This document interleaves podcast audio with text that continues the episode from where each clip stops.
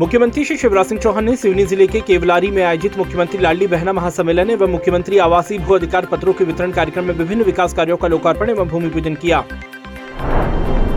CM Shri Chauhan ने कहा कि प्रदेश की बहनों के आर्थिक सशक्तिकरण के लिए हमने मुख्यमंत्री लाडली बहना योजना बनाई है। इस योजना में गरीब और निम्न मध्यम वर्गीय परिवारों की बहनों के खाते में हर माह एक हज़ार रूपए डाले जाएँगे। सिवनी के केवलारी में आयोजित कार्यक्रम में सीएम श्री चौहान ने कहा कि पेयजल से छोटे गाँवों में जल जीवन मिशन के अंतर्गत पानी पहुंचाएँगे एवं लाल माटी क्षेत्र के सभी वंचित क्षेत्रों में भी फिर से सर्वे कराकर सिंचाई की व्यवस्था की जाएगी।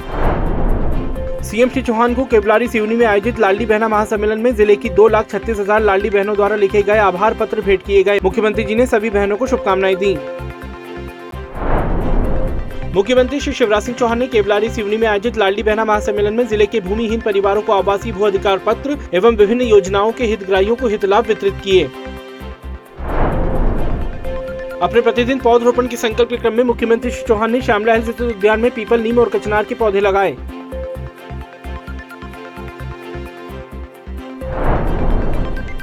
राज्यपाल श्री मंगू भाई पटेल जी से राजभवन में सी एस आई आर एम्प्री संस्थान के निदेशक डॉक्टर अवनीश कुमार श्रीवास्तव ने सौजन्य भेंट की एवं आवश्यक चर्चा की।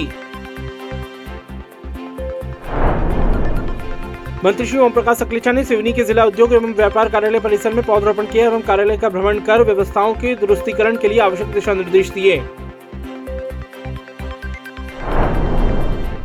मंत्री श्री इंदर सिंह परमार ने शुजालपुर के जवाहरलाल नेहरू स्मृति शासकीय स्नाकोत्तर महाविद्यालय के समर कैंप का शुभारंभ किया एवं प्रतिभागी खिलाड़ियों को शुभकामनाएँ दी। मंत्री श्री हरदीप सिंह डंग ने सुबासरा में देवरी से डूंगरखेड़ी तक दो करोड़ अड़तालीस लाख सात हज़ार रूपए की लागत से दो किलोमीटर मार्ग निर्माण कार्य का भूमि पूजन किया।